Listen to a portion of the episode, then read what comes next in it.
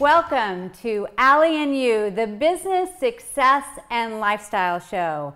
My name is Allison Maslan. My friends call me Allie, and I'm a serial entrepreneur helping business owners grow their business. So today we have a fantastic episode. I have a dear friend of mine that has been on the show a few times. In fact, I think he's the record holder of the most visits on the show because he's my absolute favorite. Uh, yes, absolutely. John Assaraf, he didn't know that until now. Uh, but many of you know John. He is the uh, leading expert, seriously, uh, on behavioral and success in the world, helping people to recognize their stuck points and move through to success. And uh, he, he really has been studying the brain, and he, he's going to share with us today uh, how people get stuck, why they get stuck, and how they move through. Now, John has uh, such an amazing track record. He's uh, got two uh, New York Times best-selling books. He's built seven multi-million dollar companies. He was on Larry King eight times. You probably saw him uh, on there a few. I know I did. And of course, he was on the blockbuster The Secret, uh, which changed so many lives. And I could go on and on, but I'd rather you just to hear it from John. So uh, let's all welcome John Assaraf. Thanks, and let's have some fun. Yeah. Everybody that's watching us, it's great to be on live. I know. You're going to walk away uh, today. You didn't know it, but you're going to get some answers to some things that maybe you've been struggling with for years. This could be a big breakthrough show, and we're going to have a lot of fun. Let's do it. So, yeah, you didn't know you were like my all time favorite guest. I had no idea. Yeah. I'll keep coming back. Yeah, definitely. So, um, so you started this I don't know, when we did the show maybe two, three years ago, you were just kind of shifting into this work on the brain. So, what inspired you, John, to, to get involved in kind of our mental wiring? I think a big problem is really what caused me to get fascinated with the brain probably about 15 years ago as I was building my own companies. I got fascinated, as I still am, as to why is it that we can, you know, have goals, have dreams, really tell people that we want to achieve amazing things. We buy books, watch shows like this, and then we don't change our behavior, which is really the ultimate definition of what needs to happen in order to achieve a different result. Right. And so I wanted to understand what was happening inside my brain, inside your brain, inside everybody who's watching. What was happening inside people's brains that caused them to be motivated and then not take action? Or motivated and then take a little bit of action? So I just got fascinated with wanting to know why that was. And it stemmed from a bit of a pain that I had, and that was when I had 1,500 salespeople working in my company, I would give all of them the exact same training the exact same books, the exact same, back in those days were cassettes, Right. the exact same, same manuals, the exact same coaching. And some people would take off like a rocket ship and others wouldn't. Some people that took off like a rocket ship weren't any smarter than the rest. And uh, Right. as a matter of fact, some of them you'd think they weren't really that smart. So I just got curious as to why is that? What is happening?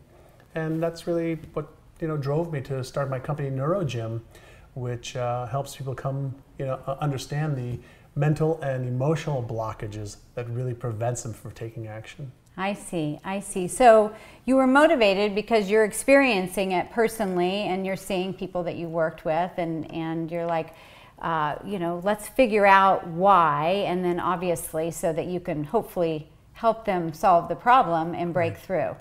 And it was for myself as well. I wanted to unleash more of my own potential. Okay, You know, as uh, I think no matter where you are, I think most people who want to live an exceptional life say, I want to do it faster. I, I want more. I want more time, more freedom, uh, more choices.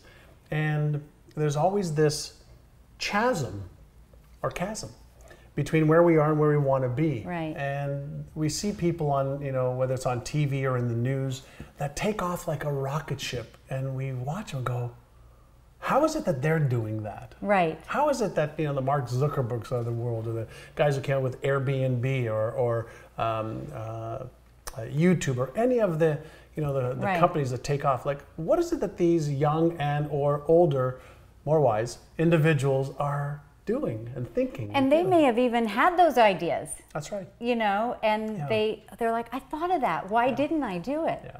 Right? And so, you know, you talk about uh, it's one thing that we we set goals, and it's another to achieve goals, Yeah. right? Uh, and then there are those of us that you you're right at the edge of success, like you're working so hard and you get there and you're so close, and then sabotage it, right? Mm-hmm. And so, and I know with the work that you're doing with NeuroGym, you've really helped people break through. Yeah. So, can you just share some? I mean, I know there's just so much, but break it down a little Sure. bit for us today. Whenever we experience sabotage, whether it's a relationship or success or money, I always think of lottery winners. And I know that somebody recently just won, I think in the next last 24 hours, uh, $310 million. And just this morning, I was telling one of my employees, I said, I wish I could bet a million dollars on how long it'll take before they have zero, again. or or worse, Or worse. negative. Yeah, 85% of people who win the lottery lose all the money, and 80% of those people say it's the worst experience of their life. Wow. And so the question is why? It's the exact same answer for why they win the money and lose it as why people lose weight and gain it all back. Okay. Now, if we look at it from a neurological perspective, what's happening in the brain that causes people to achieve some of the success they want, whether they win it or they earn it, right. and then they retract or recant all of the gains that they've had? And the answer is everybody has, whether it's a, it's a self image, that they see themselves at an unconscious level achieving a certain level of success, nothing less and nothing more. We have almost like a thermostat setting Yes. in our brain. Yes. We have one for our relationship, one for our finances, one for our physique, one for our expectations.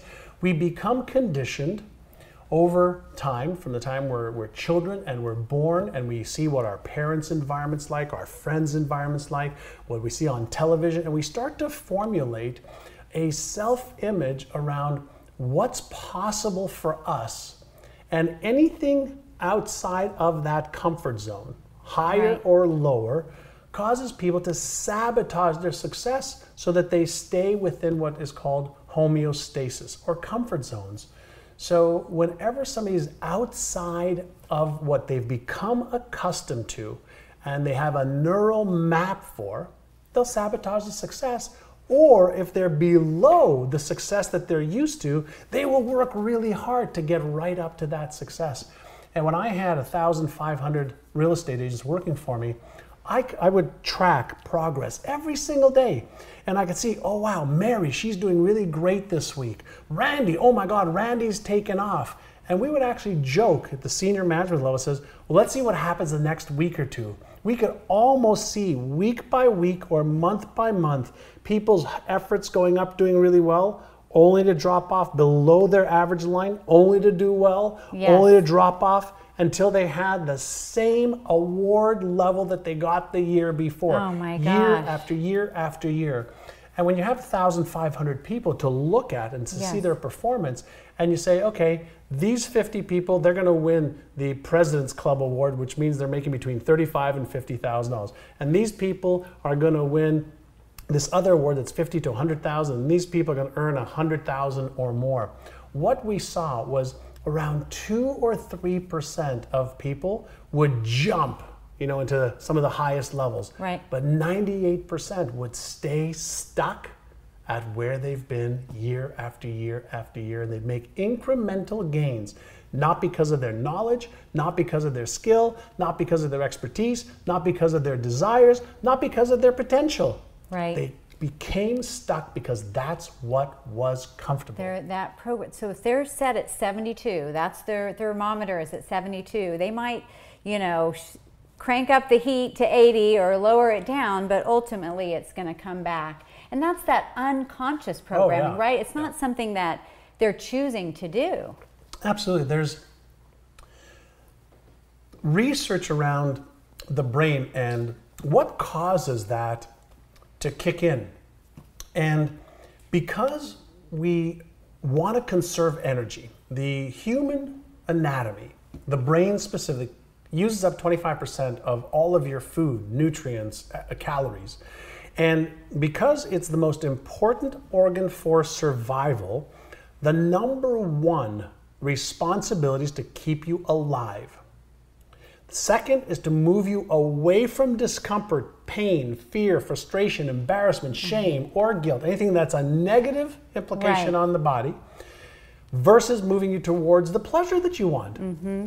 So you'll do more to avoid pain than you will to gain pleasure or success. Right. And the third thing that it does brilliantly well is it makes sure 100% that your outside world of results matches the internal map that has been created through your parents, your teachers, the mm-hmm. books, your experiences. And there's very little room for deviation. And so that sets up a system of brain called automaticity. And it works like this any thought, emotion, or behavior that you repeat, positive or negative, makes no difference. Your brain basically says, okay, you've thought this, or felt this, or have done this over and over and over again, 3, 4, 5, 10, 20, 30 times. Let me take it away from you consciously thinking about it. Like you don't have to think about walking, eating food, Right. getting dressed, driving your car. automatic. It's all automatic. That's because the automatic part of your brain, the implicit part of your brain, has taken over that responsibility Yeah. so you can conserve energy. I see. And when your brain is in the energy That's conservation, why I have a high metabolism because my brain is constantly going, Absolutely. right? For people who, who think a lot or Yes. are doing a lot of stuff, thinking all day long versus you know manual task, Right. repetitive stuff, um, you're using up a lot of calories. So you're going to be hungrier. You're going to want sugar. You're Right. going to want you know different uh, glucose. Um, um, uh, uh, glucose shots to the brain Right. and and so when we are looking to make a change Right. there is something called a switch cost and a switch cost is what happens when you have a goal that you want to achieve. Let's say you want to uh, release some weight. We have Okay. a great weight loss program we created specifically because people are having such a hard time losing weight and keeping it off. Once, let's say you want to lose some weight, it takes conscious effort to ask yourself, well, should I eat this? Should I not eat this? Is this healthy for me? Is it not? How many calories does it have? I really have to be strict with my calories. I really have to exercise and burn off more calories than I choose. And that conscious effort to change a behavior makes us uncomfortable. Even though it may be good for us, Right. it makes us uncomfortable for a day, seven days, 20 days, 30 days. That period of time is what we call as the switch cost. Okay. And if people understand that you've got to do something for about 66 days, not Yeah. 20 days, not 40, but the latest research says that to, to, uh, to uh, make the switch cost stick, commit to at least 66 days. And your brain will then take what you have to consciously think about, what you constantly have to put effort towards doing. It'll make it automatic so you don't have to I think about it anymore. love that. Yeah, because if you because you know that's better for you. Correct. I mean, it's not just about losing that weight temporarily. If you know you were if you didn't look at it as a diet, you just looked at it like uh, this is a way of health, and that was your natural way of doing, then you wouldn't really have to deal with it anymore. And that's the difference is, is whether it's building your business or whether it's losing weight and keeping it off. You either do it for a reason, a season, or a lifetime. Yes. So when most people go on a diet, they're doing it for a reason or a season. And they wonder, well, why did I gain it all back? Because you reverted back to all of your thoughts, emotions, and behaviors that are driving your life unconsciously. Yes. It's the same for people who want to build a business. Anybody who's watching that has a business right now, you can get on the phone right now and make 10 calls that you wouldn't have made today. Right. You can go door knocking, you can make phone calls, you can send emails, you, you can do a variety of different activities. But chances are you won't do it again tomorrow Yes. and the next day Which and a week from that. takes. And that's what it takes. Yeah. And so the first part is whatever goal you want to achieve, first ask yourself, am I prepared to pay the switch cost? Yeah. To be that. uncomfortable long enough to make my new thoughts, my new emotions, and my new behaviors the default, the new default. Yes. Because once it's, It's like the, the browser that's set on your computer. It's the automatic. it's automatic. Yes. And if you think about our lives, most of what we do is automatic. Yes. We don't deviate very much from when we wake up, when we go to sleep, Yeah. what we watch, what we eat, where we exercise, who we hang out, what clothes do we wear. Yeah. We're pretty much creatures of habit. Yes. The key is most of the habits that people have, like I'm referring to habits as emotions, thoughts, and behaviors, Right. are geared towards helping you achieve exactly what you are achieving right now. And for those of you that don't think that you are committed, you are to those results. Yes. To those of you who don't think you are disciplined, yes, you are to those thoughts and feelings and behaviors. Right. The key is to become committed, more committed to your new vision, whether it's your body, your relationship, your health, your business, and then pay the switch cost long enough to make that the new you. And I love that. And so this leads me to a question, but you have to be open and willing because you know there's there's something about people being coachable and not coachable. Oh, and you know how some you you will give advice and they'll say, "Well, yes, but yes, but." And I've done that before and it doesn't work. Right? Yeah, one of my uh, first rules in working with anybody is uh, I'm not in the convincing business. Yeah. So if I have to convince you, you're not ready. Exactly. And if people look to work with me and, and, and buy our programs or products or services, they have to be ready to listen to somebody who's already achieving the answers and goals and dreams that they have. And that's what I love about your work is you're not teaching people, you know, what they could do, that might work or could. Right. You're teaching people what you've done to build numerous companies. Yes. And some people are just hard-headed and they just Yeah. want to bang their head against the wall. And that's but a it's recipe. kind of being comfortable, you know, there's some fear of stepping out Of course and making fear. that shift. But if we could take the because we we all have habits, Mm-hmm. but if we could cre- create so that the habits are like what you're saying, the switch cost habits, and that becomes our norm, Absolutely. that you, would change your life. but you said something that's worth really diving a little bit into. You said, but but sometimes people have fears. Right? I want to ask anybody who has fears, do you really know what fear is? Like, what is fear? Where is it? Is it in your toe? Is it in your heart? Is it in your liver? Is it, where is it in your gut? What triggers this emotion called fear? How many different types of fears are there? So, whenever we're dealing with an emotion, the reason I like to work on the mental and emotional obstacles that hold people back is most people don't understand what fear is. Where is it coming from? What is the sensation of fear? The sensation of fear is either moderately to severely uncomfortable. Right. Terror. Yeah, and so when you hit that moderately to severely uncomfortable terror Right. barrier, we call it, do you have the skill to remember these are my feelings, these are my emotions?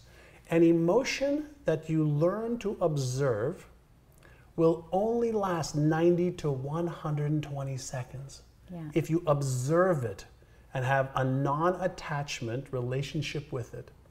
When you feel an emotion that you are like, oh my God, I, I don't like this unpleasant feeling, without understanding that fears, for the most part, are memories from things that you've seen on TV, past experiences you've had, um, memories of what you've observed your parents, friends, teachers, or read in books that are locked in the memory bank in the right prefrontal, I'm sorry, the right prefrontal cortex of your brain in the, and in the memory banks that is bringing up the potential negative consequence of a present thought or behavior. It's the potential Right. consequence that causes the emotion. It's And we're projecting that old programming, wherever Correct. it came from, onto something. And We're projecting that into the future, Future. and feeling that in the present moment. Now, most people don't have any clue that they have emotions. You can manage your emotions, you can release your emotions through raising your level of awareness and knowledge and skill versus being a victim of fear. We have fear of success, achieving success, and then being fearful we're going to lose it, so we don't take action. Right. We have a fear of failing and being embarrassed or ashamed. We have a fear of disappointment, disappointing yourself or somebody else. All of these fears, there's over 50 of them, cause a neurological and biological response in the form of an emotion, energy in motion, that we can be aware of and observe or be in reaction to. Most people are reacting to fears that are nothing more than memories from their memory banks projecting themselves out, as we mentioned. Right. And so it's a matter of raise your level of awareness. Fear is normal. I feel fear all the time definitely. all the time. Every Yeah. time, you know, uh, you know, I hire more people and get back to, oh, here we go with building another Yeah. big company again. Or every time, you know, I've got to make a huge investment in something, it's like, oh, am I making the right decision? But I recognize that what our brain does first, the default of the brain, is to first make you aware of all of the potential dangers that could cause you spiritual, emotional, mental, or physical harm. That is the default that comes up on the computer screen first. Right. If you think of yourself as the programmer watching the computer screen, goes, great, here's the default, thank you very much. Now, what's the possible positive possibilities? Right. And so is that where your brain goes? So if Oh, you yeah. say, okay, oh my gosh, here I'm going, I'm building a big company again, I'm taking on all these people, this responsibility, so forth. That's the first thought. Okay, and then where do you how what do you shift from there? Well, I observe the emotion and then I remind myself this emotion's coming from something that I've done or experienced in my Right, past. right. And the past does not equal the future. Now, what did I learn from that past emotion where I got whether hurt financially or physically or emotionally? And I, what were the lessons that I learned? How do I bring the lessons into right this moment? What is the reason I want to take action? What's the potential benefits? And that's what I focus all of my energy and attention.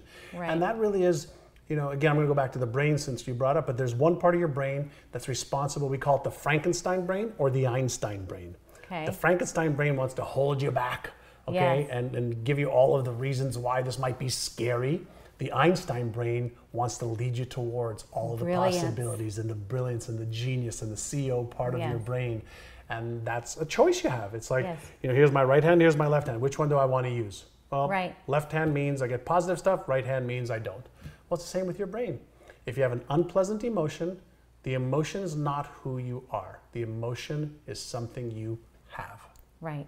Right. And you have to differentiate your thoughts from thinking from your emotions and go to your higher cortical functions that can actually direct it.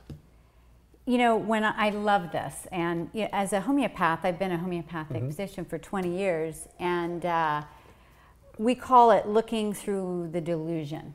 It's like we all have a delusion that is created from our past circumstances or what we carry in, and that's the window that we're looking through. And it's kind of like a dirty window, and once you can clean that window, and you know release that then you see the world as it truly is your truth Right. um, And we're seeing everything through a lens. yes We're seeing everything. If you want to change it, change the lens. yes Yeah. you know when i do trapeze which uh, And she just did her double back flip Flip. and caught it, which was one of her goals this year, she told me. i did i was giving myself till december and i did it like in May. So I did it early. Now, now I have to double back. Now I have to do the triple. So, uh, but it's scary. I mean, even though I've been doing it for 17 years now, every time I get up there, there's still that adrenaline. Sure. But I think there's part of me that really likes that. It's not that I like to get afraid, but I know that every time that I can face that fear, that I just raise myself, I raise my resilience another notch. Absolutely. And and and that is the the beauty of, you know, fear borders on excitement. Yeah. Right? And I know that like when I go and, and speak uh, or you know we sit here you know for this uh, time together I, I don't have any jitters anymore but i remember my first interview with larry king i had you know, been on hundreds, if not thousands, of interviews up until then. And as soon as I sat down in the chair and Larry was there, I actually just spoke to him two days ago. Um, my heart just started thumping, boom, boom, boom, and I was like, and there was a dialogue going on in my head, like, why? What is why, happening? Why is my heart beating? He's just another, you know, guy who's interviewing me. And then my brain went, well, but there's millions of people watching, and the fear isn't, you know, to um, have Larry in front of you or be in public, most of our fears are around what happens if I fumble? What happens if the words don't come out? What happens if I freeze? What happens if I don't make sense? And the real fear is I'm really afraid of being embarrassed or ashamed in front of people. Right. That's the fear. Yeah, so you so dial the, it down. You so dial you it down, and I can go, okay, well, when I've heard somebody, you know, whether it's on stage or in an interview and they've messed up their words a little bit, do I care?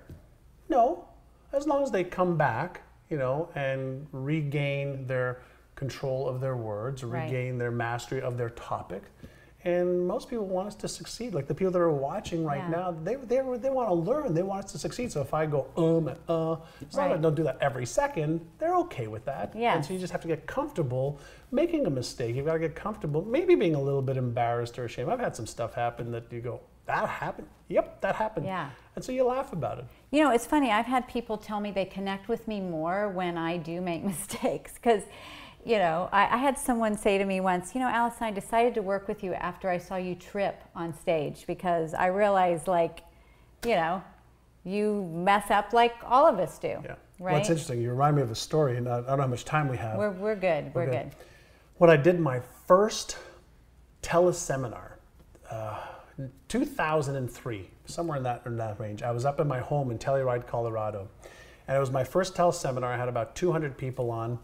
And I got on the call, and all of a sudden I started hyperventilating. I went like, hi, uh, this is John Assaraf, and uh, welcome to our teleseminar. And wow, so good to be with you. And hold on a second, I'm hyperventilating. And this went on for like 30, 40 seconds, and I was like, I was scared. I was in my master bedroom. I had guests in the living room, and I was hyperventilating. And I'm like, oh my God. And I said, give me a second, everybody. Let me take a couple of deep breaths. And I took about a minute. I just closed my eyes and I hit my reset button in my brain. I said, take a few deep breaths, take deep, deep breaths because you can't be in a stressful state and breathe deeply. When you're in a stressful state, you usually will breathe in a shallow way. So you'll go into hyperventilation. So I went, And I calmed down, calmed down, calmed down. And long story short, I got everything back on track. But there were about a thousand people that were in one of my programs that weren't on live.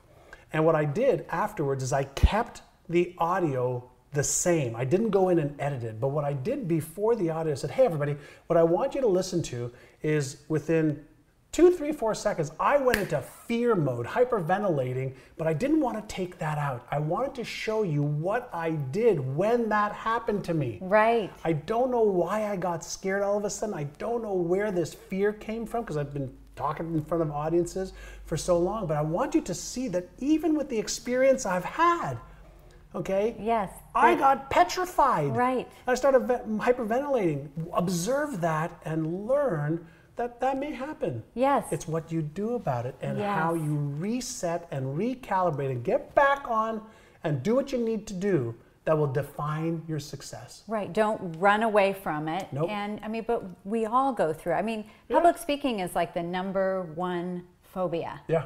You know, But uh, it's, And again, it's not public speaking. yeah, it's the it's fear of the embarrassment, Being embarrassed, being ashamed, looking like a fool, Right. looking like you don't know. It, it, it, it, it puts our self esteem on the line. Yeah, Who you think I am is in question. Who I think I am is in question. Who I want you to think I am is in question. And if there's any place for that to be subject to criticism, oh my God, I'm talking about emotional and mental pain, and that doesn't go away unless you have the skills to observe it, recognize it, reframe it in your brains, release it, and do it again. So, and, and that's amazing. Um, and are we still? And this is why I love the brain stuff. yeah. Well, it's giving and, you, it's giving us answers finally Yes. on our emotions and what holds us back. and so now I'm, I'm getting the why. So now what do we do with that? So can you give us some specifics of, let's say somebody has uh, an issue where they they try so hard and they start making progress and they get right before a big breakthrough or they don't know that's coming and then they give up on themselves. What are what are some tips for things like that or procrastinating or any of those things? Well, there's, there's, let's do procrastinating first. Okay. So, one type of procrastination is because it actually brings up the best in people. And so they procrastinate, procrastinate, procrastinate, and all of a sudden there's tension, tension, tension, tension, pressure, and boom, they produce phenomenal work. Right. That's about 10%, 15% of people. The other type of procrastination is usually because of low self esteem. Mm-hmm. So when people have something that needs to get done, that they want to do, that they know has to be done, and they don't do it repeatedly, usually it's because they're afraid of failure, afraid of disappointment, afraid of success, afraid that it won't be good enough, which will affect their self esteem. So you don't focus on the procrastination. You focus on what's causing you to feel like you're not good enough, not smart enough, not worthy enough, not skilled enough, not certain enough, not confident enough, not knowledgeable enough. You focus on those things because those are the cause. So you get underneath. You go what's driving it. underneath. Right. And when you go underneath and focus on the real cause of Right. procrastination, procrastination goes away. Right. So that's number one. The first part of that question was what do you do when you have a fear? Right? Is that Yes. Well, so if, yeah, a fear. Definitely. What do you do when you have? So that would be great. And then also for those that just seem to get so far Hmm. and then peak, kind of like what you were talking about with your sales team. Yeah. So the key is to recalibrate the thermostat. Okay? Okay. So whenever somebody is at their peak performance, that's not their potential. That's just what they've become accustomed to achieving. So, for example, if you take a grasshopper and put a grasshopper in a glass, Okay. a clear glass and you put a book on top of the glass, the grasshopper will hop up, hit the top, hop down. Hop up, hit the top, hop down, hop up, hit the top, hop down, hop, hop up, hit the top, hop down. And there comes a point where you can remove the book and the grasshopper will not jump past, okay, where the book was before. That is conditioning. The same is true with an elephant. You put a little, you know, in the circuses, unfortunately, they put, you know, big chains on the elephant's legs when they're when they're babies. The elephant tries to move, lacerates a bit of its of its leg. Tries to move, lacerates its leg, becomes painful to the point where they just put a little rope with a little stake in the ground, and the only way the elephant will move is if there's a fire. So we have to uncondition or detrain certain pathways in the brain. One of the easiest things to do is let's say you want to achieve a certain level of success. So let's just take your trapeze work that you've done. You set a goal to do a double backflip, okay, earlier on in the year, and you gave yourself 12 months to practice until you get it. So we can actually do the physical work and practice and practice and practice Right. and just keep doing it until you get it done. Right. That's one way to do it, which is a really hard way to do it on its own. Why? Because you really have to have this tenacity and resolve muscle and this no quit muscle that most people don't have. Yeah. And there are people that, no matter what, they just have been genetically born with this insatiable desire to do whatever it takes. Yeah. That's a very small percentage of the population. There's a whole other group that could do something a little bit more advanced. And if you closed your eyes and saw yourself already achieving, whether it's the income, the weight, the trapeze, double flip, catch, continue, move over and over and over in your mind, even if you started by writing it down as something that has already happened. I'm so grateful and happy for the fact that Yeah. I have done a double backflip okay, Yeah. on the trapeze perfectly. And it feels amazing. And it feels amazing, and I feel great, and I've overcome all my fears. If you just wrote it down on a piece of paper and then looked at the piece of paper and, and just took your hands across the words as you looked at it, you'd send a signal to your brain. Now, your brain, there's a part of your brain that doesn't know the difference between something real or something imagined. Think about when you go to a movie, okay, and something scary happens, like boom, right? Right. People people jump automatically. Feels real. It feels so real. Why? Because Yeah. the actors and actresses and the environment is causing this emotion to happen. Well, when you take something that's written and you emotionalize it and you visualize it, even if you can't see everything happening on the screen of your mind, the neural networks, the cells connecting to formulate a pattern in the brain starts to happen. So if you do that for one day, for five days, for 30 days, for six days, for nine days, for 180 days, you start to develop this neural pattern in the brain, and it feels comfortable doing that after 100 repetitions. An analogy that I love to share with people is this Imagine that somebody gave you a script for a movie and they wanted you to play a role you've never acted before. Right. They're going to give you $10 million, dollars, right? $10 million. yes. And you didn't act. You didn't, you didn't know how to act. You felt petrified of being on stage. But they're going to give you $10 million. Yeah.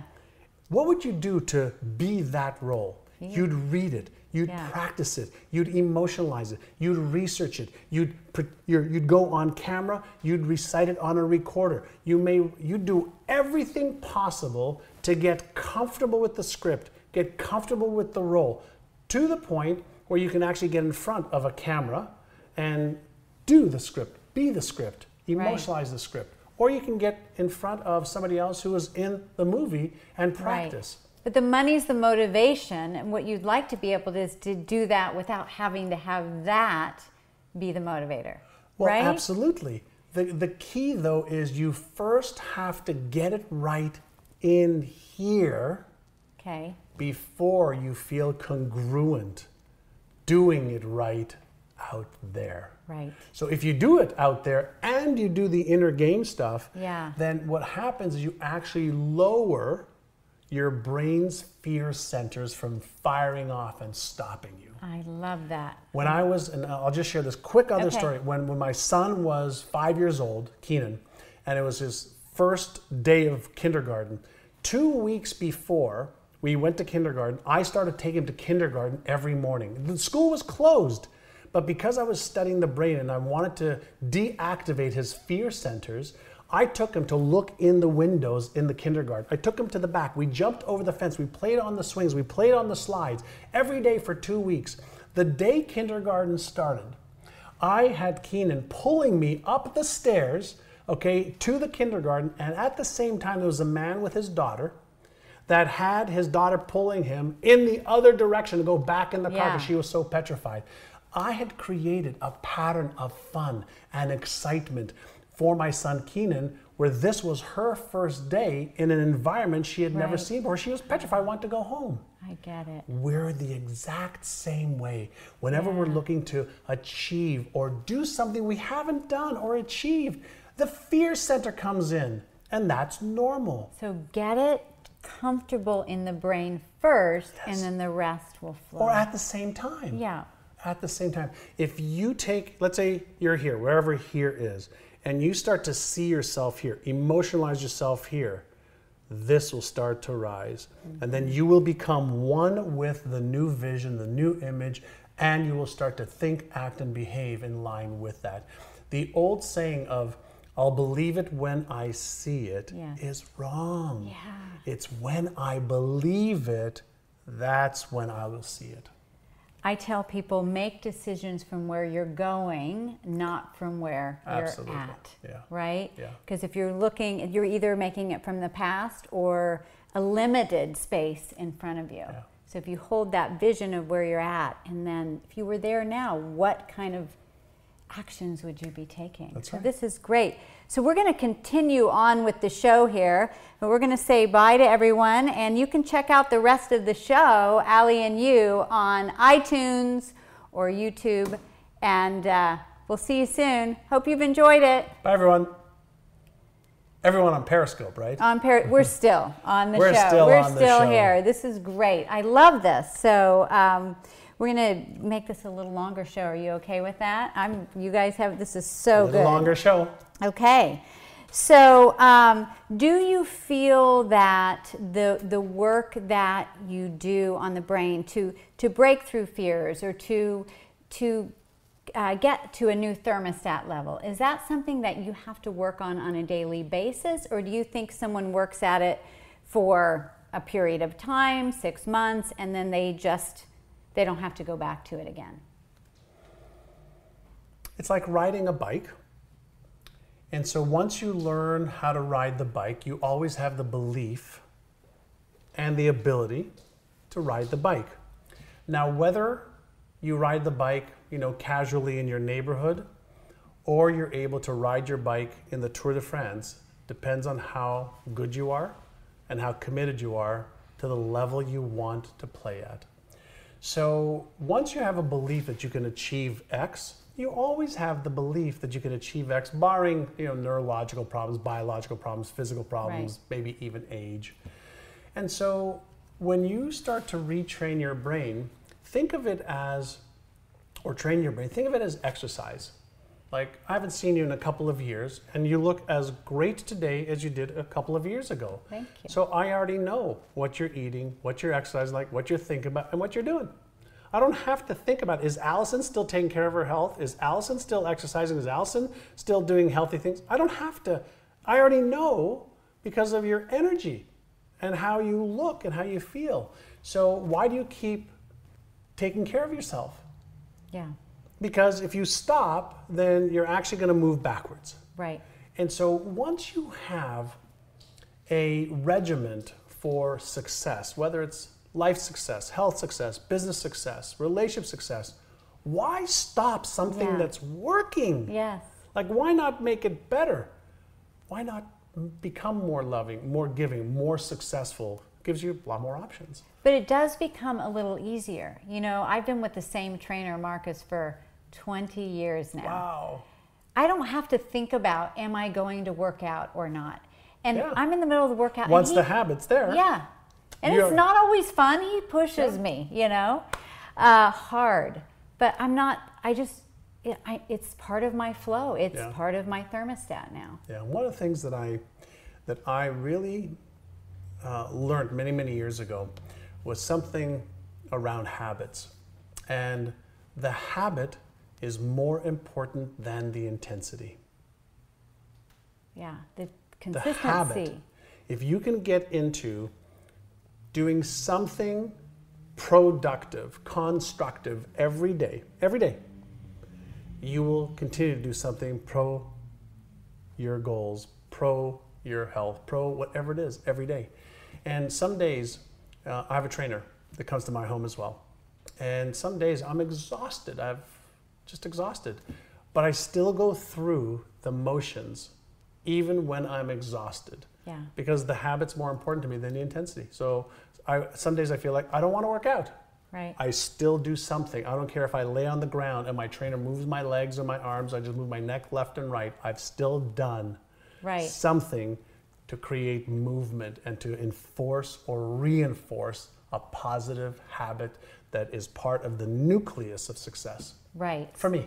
Yeah, and so no matter what's going on, you just have to you you know I tell people still take the action steps regardless of the emotions and things that are going That's on. right. in And, your it- life. and that happens whether I'm traveling, whether I'm not. It makes no difference. I don't care where I am in the world. I have my routines that are my success rituals and routines. And I don't like to change them because Right. those are my default mechanisms. And I've built constructive, positive routines that create what I call is predictable results that I want. Right. Yeah. This is such good stuff, isn't it? I mean, I'm just, I'm loving it. I've got just a few more questions that I have for you because I just want to know. So, um, uh, where do you get your inspiration? I mean, what is it? You know, I, I had someone, uh, one of my clients call me today and she said, Allison, how do you face a day when you know it's just, it's going to be a tough day and, you know, you, you, know, what, what gets you through those days? And I'm like, what, you mean like yesterday? uh, and for, for me personally, it's like my bigger why. Like I, I don't question it, I just move through. Uh, but what for you, what inspires you to, you know, have, you had six companies and then it was seven and now NeuroGym and When I was younger, I thought I was inspired by money.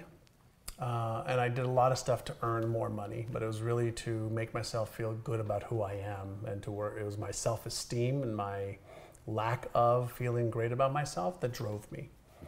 As I became more and did a lot more studying and spiritual growth, I felt that God had given me some unique abilities that took me some time to understand what they were. And that I had a responsibility to cultivate those unique skills and abilities and then to share them with the world. So many years ago, when I was living in Toronto, Canada, I saw an interview with Michael McDonald, who was the lead at um, uh, Phantom of the Opera in New York. And he had done something like 390 consecutive shows, sometimes twice a day, of Phantom of the Opera. And he was being interviewed by uh, a reporter in Toronto. And the reporter said, How can you get up on stage night after night and afternoon after afternoon and do the same performance with such vim and vigor? How could you do that? And he said something really profound. He said, I think of the one person in the audience who is here for the first time. And that is all he needed to rise to the occasion, to deliver what he did is the Phantom of the Opera, you know, lead star. That's and so what drives me is I've invested so much time and money learning about my own demons, my failures, my lack of confidence or certainty, uh, the mental and emotional obstacles that have held me back and continue to hold me back. But I'm learning so much about it as I've taken that skill of being a voracious student and scientist. And I want to share it with the world to make their lives a little bit easier, a little bit better, a little bit more fun, so that they can then do what they want to do with more happiness, more health, more wealth, more vibrancy, more love, more contribution to other people. right. And so that's what drives me. Yeah, and you know, and there are people out there that need you, and all of the amazing things that you're doing with NeuroGym, and, And, and I need them as well because as I share and teach and they apply and learn, then they give me the, the, the, the love and the care and the emails and the letters that I somehow touch their lives. And that to me just feeds my ego and feeds my spirit and feeds my soul. Yeah. So it's like I'm giving them, but they're giving me. And then I'm, you know, it's so the energy thing. it just creates, you know, Yeah, just- so that's- yeah, for me, it's, it's, I feel as it's my responsibility. I had Mm-hmm. some just wonderful mentors that just gave they gave me their knowledge their skills their their you know they paid it forward they invested in me and now i have a chance an opportunity to have my life have so much purpose and meaning by helping others it's like thank you humbly Yeah. humbly accept well, you're a leader, and you help others rise up to Yeah. be leaders. as well. And leadership comes from leading self 1st mm-hmm. The more you can lead yourself, the easier it is for you to be an example that people will follow. And so I love sharing my life the good, the bad, the ugly, the ups, the downs, the highs, the lows, things that work, things that don't. I don't doesn't bother me anymore to let people peek into my closet. I got skeletons there too. Yeah, well, we all do, I and know. that's but that's how we. good with it. It's good. Well, but that's really how we learn because we have to figure out what doesn't work. Well, I've got some real skeletons though. Oh, okay. Well, I well we'll compare. Uh-huh. Um, but so tell us uh, about NeuroGym, and also you have some things coming up, and how can Ah. people benefit from these uh, products with the brain that you're doing? Yeah, so um, if anybody wants to find out more about NeuroGym, just go to myneurogym.com. And uh, specifically, what we do is we collaborate with world leading brain experts, psychiatrists, psychologists, uh, neuroanatomists, and we research what are the latest discoveries that are applicable to helping an individual recognize what may be holding them back. What are the emotional, uh, mental, strategical things that are holding you back from that feeling you have inside that I know I can achieve more, but for some reason I'm stuck or I'm in trouble or I'm going backwards. So I bring together a group of, of scientists and we do something called a brainathon. And the brainathon is, you know, five, six, seven hours, you know, of really amazing content on how do I let go of my traumas, my fears, my lack of confidence, my lack of certainty, anything that may be holding you back. And we bring on the scientists, but we also bring on clients of ours that are retraining their brains, that are shattering their financial glass ceiling, shattering the emotions and mental obstacles they've had for years and years and years. Awesome. And so it's one of the things that I love to do is to, as I do the research around the world, when I find scientists or teachers that have the expertise to help others, most of them don't have a platform. They don't have a Ali and You show. They don't have a, um, you know, uh, they don't have a, a program that gives them a platform. And they a lot of times don't know how to artic- articulate what they want to say. And so I give them a platform. Great. Yeah. Well, you know, I uh, run a business coaching program, and several of my clients use your products. Oh, great. And I was just uh, on a Skype call with one of my clients in Colorado, and uh, she's been using your products. She listens to them every single day. Awesome. And she's doing amazing. She's a private investigator and she's doing all these criminal, it's just Love it. amazing. So I highly recommend, highly recommend that you uh, check out what John has to offer. And you, you have, do you know the dates? And Um, the, um, you've got one coming up in November, the, right? the the next live one that's going to be phenomenal with Dr. Daniel Amen, one of the leading nuclear psychiatrists in the world and brain scan imaging expert, with Dr. David Krueger, psychoanalyst, psychiatrist specializing in money and all the obstacles that hold people from achieving uh, their money um, goals and dreams. So he's brilliant on your money story. I've got Sharon Pearson from Australia who went from suicide to 10 million a year in, in income. Uh, I've got guests of ours, Mark Lack, who graduated from college, started to retrain his brain, started making a few hundred thousand dollars a year in this first year out of college. Um, lots of amazing experts. Mark Waldman, 12 amazing books. He's an expert on emotions and fear, spirituality, your brain, and success.